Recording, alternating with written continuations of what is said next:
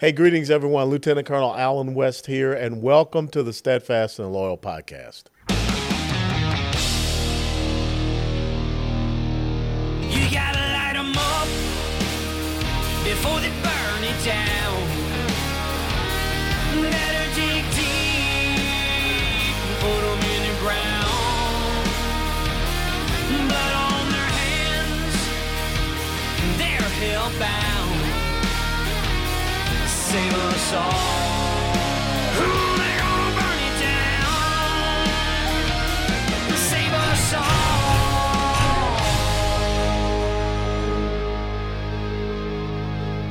Before they burn it down.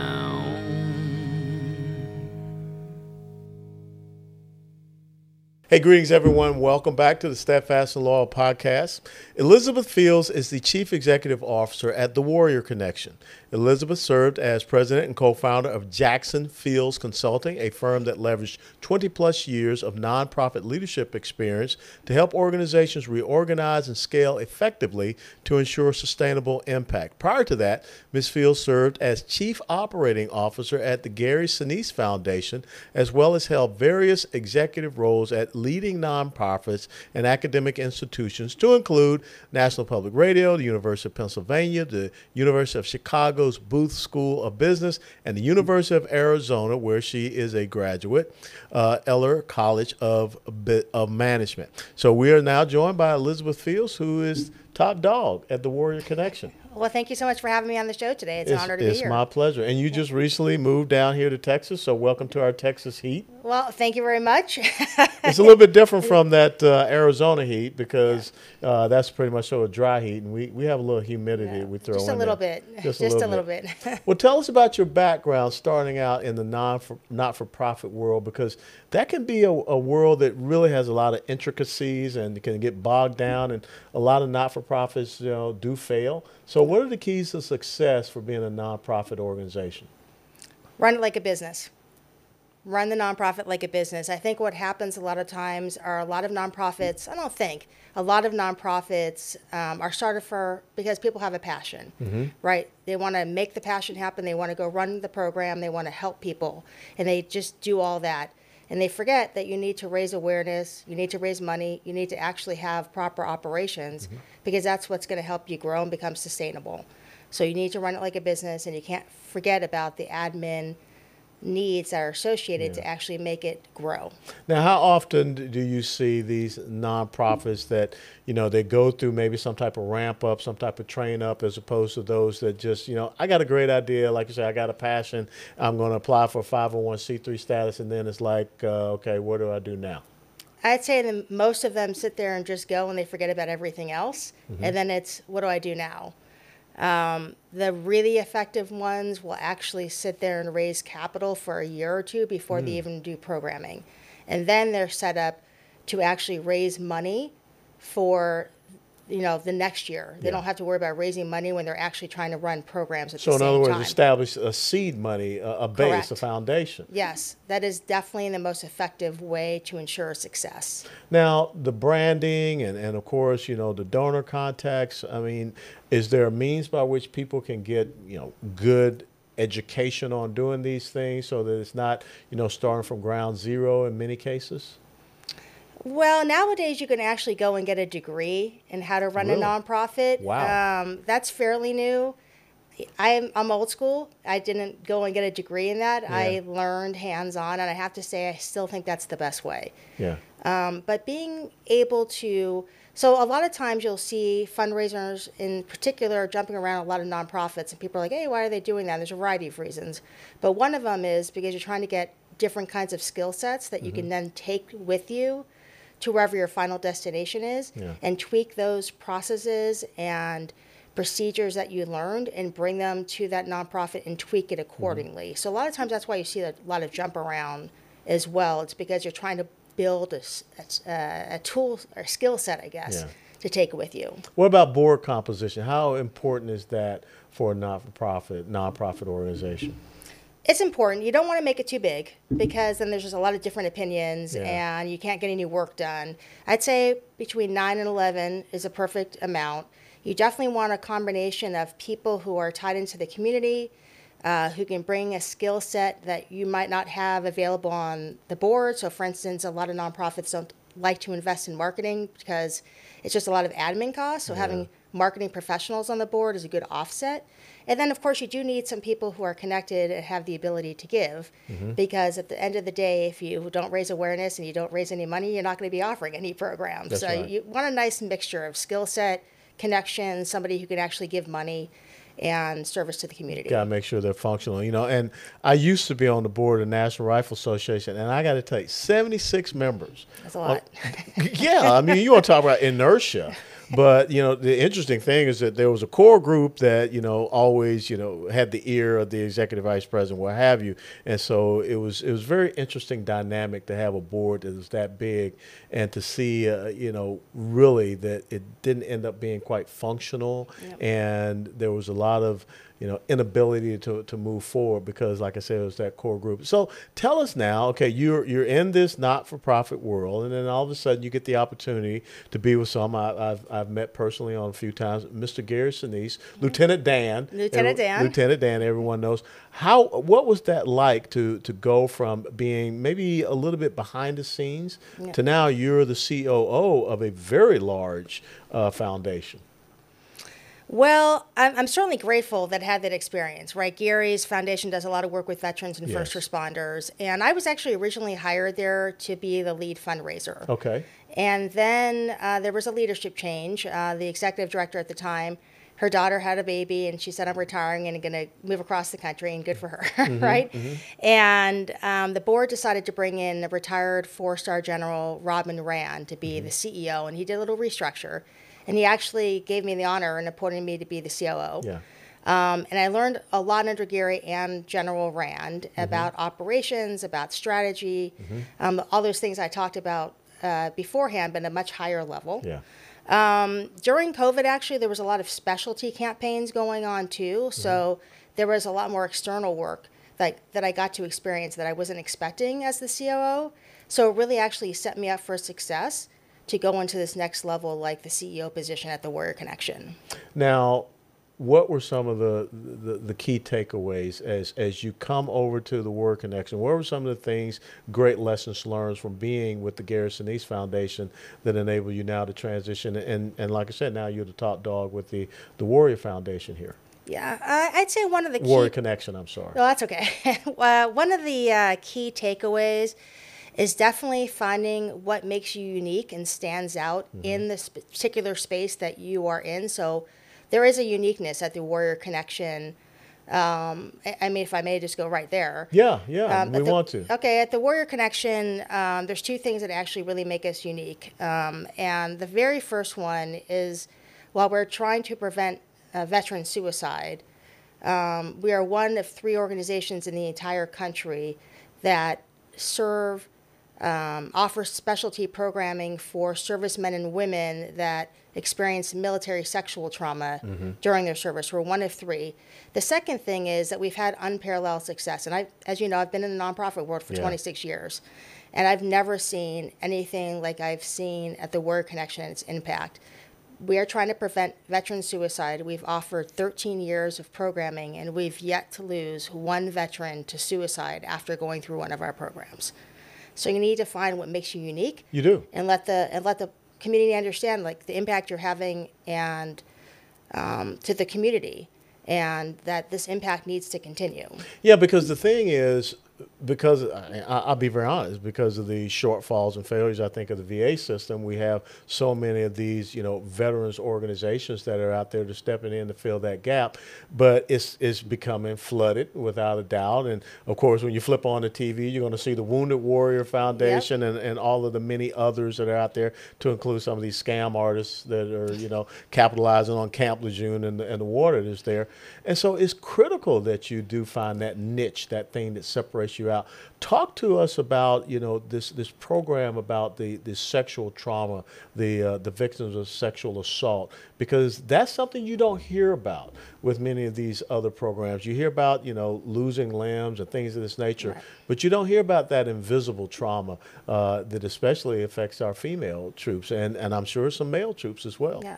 And actually, it's interesting that you talk about the male perspective because as a um, for men, right, it's hard to raise your hand and say, "I need some help." Oh, it God, gets yeah. e- even harder when there's been military sexual trauma added on. A lot of times when we offer a retreat, uh, it's going to be specific for uh, post-traumatic stress. Yeah. Because that's the what the men are feel much more comfortable going to a PTS Mm-hmm. retreat, and then a lot of times the MST comes out from that retreat because Mm-hmm. they're in a safe space. And MST is military sexual trauma. Correct. Military sexual trauma. And um, we definitely have a four to one demand, though, for women to come through one of our programs. Yeah. And 600 veterans on our wait list. Wow. Yeah, 600. We've served over a 1,000 to date, but every single day, we don't have a director of programs right now. And so I'm the one getting the inquiries, and it's nonstop. Are you Every looking for a director of programs? We are. We, we actually identified somebody. Okay. Um, Sorry, I was trying to, you know, get a finder's fee out there, but no. He's, he's onboarded a few hours a month. okay. um, and then hopefully we'll get him on full time soon. We definitely need him. Um, and he, he is a combat veteran, so Good. I'm excited to announce who he is hopefully shortly. Wonderful. But it, it's it's definitely a prog- problem. But we we're here to be part of that healing journey, and like I said, we're one of three organizations, so the demand is there. Yeah. The product's there, and, and we have uh, you know a very successful, impactful product for sure. Now let's talk about the scope. You're based here in the Texas, North Texas Yep. area. Uh, where are many of your programs conducted, your retreats and things of this nature, and how you know well is your reach across the country? Right. So we operate our program out of Graham, Texas. We're very grateful to have uh, a relationship with another nonprofit called the Young County Warrior Ranch, and they let us use their ranch for free. We do need a large space to do it. And we originally were founded in Vermont and moved here a couple years ago. And um, we serve veterans and actual spouses. We do retreats for spouses as Good. well across the country. Um, eventually, what we'd like to do is keep serving veterans nationwide. We're, we're never going to stop that, but eventually, we'd also make, we'd really like to make sure that we're you know really servicing our community as well, since we're Texas is our home, and do Texas only retreats at some point too. So make it a combination. I mean, ideally, we would be doing uh, retreats twice a month, Okay. um, but you need to build some financial capital to have that Yes. happen. So we're not quite there, but we're going to get there. And, Now, when you talk about retreats, give us an idea about what a, a, a retreat program looks like. You know, the the length, what the focus is. Yeah.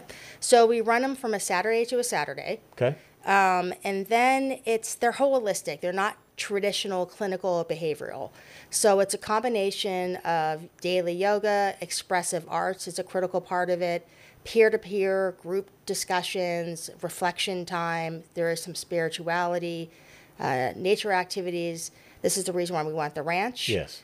Um, they're small, and we keep them small on purpose. There's only eight veterans that go through at a time, Mm-hmm. right? It's very different if we had 500 veterans in a hotel convention center. Nobody's going to open up. No. So by pairing, you know, eight veterans together, um, we usually have a mentor, a facilitator in training, and then two facilitators that run the retreats. And this is this is interesting. Our facilitators are all volunteers, and there's always one veteran facilitator paired with a civilian facilitator, and the veteran facilitator is most likely gone through the program. Good.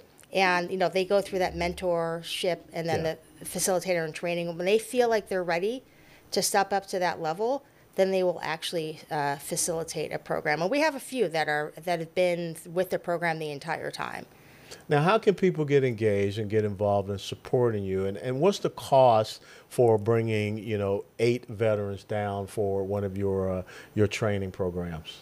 So they can go. Programs. That they can they can go to uh, warriorconnection.org. That's the best way to learn about how to support our program, how to get involved with the program, how a veteran can sign up, and unfortunately go on the wait list at this moment. Um, the um, um, the program. Um, I'm actually lost my train of thought. Sorry, Oh, I forgot the question. Well, uh, no, what we're talking about is you know the cost. The cost, uh, because you- we want to make sure how can people support you because you know you're talking about Saturday to Saturday Yeah. and you're talking about airline travel or, or some type Yeah. of travel down to Graham, Texas, and of course the lodging, the meals, and all Yeah. of these type of things. So what's that cost for one person to be able to go through one of your retreat programs? So the average cost is twenty five hundred dollars. Hmm. Um, it also depends, right? The airline ticket is the most expensive, Yes. hands down. Um, when we have offsetting costs, it obviously brings the average down. So, for instance, the last couple of retreats, HEB stepped up and provided all the food. Hmm. Um, the Graham and uh, Lions Club and Rotary Club, they provided all the transportation for these last two treats. So the, it wasn't twenty five hundred dollars, but on average, it's twenty five hundred dollars to put one veteran through the program. Okay. It is 100% covered for every veteran and every facilitator. So they, there was no out of pocket expenses to them. Now, can someone just say, you know, I want to volunteer to be behind the scenes, you know, help you with making phone calls, coordinate whatever, sweep the the, Yeah. the, the facility, you know, how can people do that and step into that gap? They definitely can. Um, one of the most common ways is to bring meals. So a lot of Okay. people like to cook or come to the property and cook and have a meal with the veterans and the participants. Um, so and that's a great offsetting cost for us too. Yes. Um, so we always encourage that. One of the most critical parts of the healing journey is the very last day, so that Friday afternoon is inviting the community to come in and meet with the participants. They have an opportunity to share their stories as much as they want and their experience, and the, and the community shares their gratitude. And it's a really important bonding moment for the individuals that are going through the retreat. And it, quite frankly, it's exceptionally impactful for the community to have this interaction with these veterans and these uh, heroes. And the only thing I ask, and the only thing that's needed, is if your listeners want to come to a retreat, graduation, to please, you know, contact us at info at warriorconnection.org so we can be prepared to host them at the property. That'd be great. So, as we get ready to wrap up this interview, you talk about scale. So, where you are right now, where do you see the Warrior Connection being three to five years from now? Well, we try to do seven to nine. Okay, seven to nine. Nine retreats a year. Um, oh, this year- seven to nine retreats. I thought you meant years, but seven to nine yeah. retreats. Okay. yeah, seven to nine retreats a year. Um, we'd like to be running a retreat monthly for sure, if Yeah. not uh, twice a month. At some point, it would also be great to be partnering with additional nonprofits in other parts of the country so we could actually be operating multiple retreats in multiple locations and helping more veterans. And hiring the staff to do that is that going to be a challenge or? Uh, I suspect so. Yeah, yeah. I suspect so. We're, we're not quite there yet. You know, we want to scale here and make sure that we're doing monthly retreats here in Texas first. Super. Um, but we do have actually other nonprofits that are interested in, in partnering with us. But let's let's make sure that we get sustainable here in Texas, and then we'll Yeah. then we'll get there. You do the blocking and tackling here, and then you can worry about That's the right. fancy plays later. right, right. Absolutely great. Okay, again, how can people get in contact with you to help support you, to volunteer, to bring meals, things of this nature? Uh, the Warrior Connection. The best way is to go to warriorconnection.org, but they can contact me at uh, info at warriorconnection.org. That mailbox comes to me. And quite frankly, you can give me a call. Um, 940-315-4777 is my cell. Okay. And I'm happy to take calls and emails and, and to visit our website, warriorconnection.org, to learn more and to help us out. And for you veterans out there that are dealing with the MST, MST, the military sexual trauma, please seek out the Warrior Connection to get the help because again, this is a very unique, uh, you know, trauma that is out there that you've got to fight through it, and you've got to admit that you do have a problem, male or female. You've got to say that I need the help, and the Warrior Connection is there to help you. Any parting words, thoughts, or anything else you want to get out about the Warrior Connection, Elizabeth? Well, I want to thank our veterans and their families for the service. Uh, we obviously wouldn't be here um, uh, if you hadn't defended our democracy and our freedom and our way of life. So thank you so much. We are here to help you. So feel free to reach out. We, we want to help. And thank you again for hosting us today. My pleasure. Thank you, Elizabeth. Thanks. God bless. Ladies and gentlemen, thank you for joining us on this episode of the Steadfast and Loyal podcast. Special thanks to Elizabeth Fields for being with us and discussing the Warrior Connection and what they are doing to help the lives of our veterans who are still struggling with an unseen enemy. And if you like this podcast, please click the like button and share it with others. And until next time, steadfast and loyal. Before they burn it down.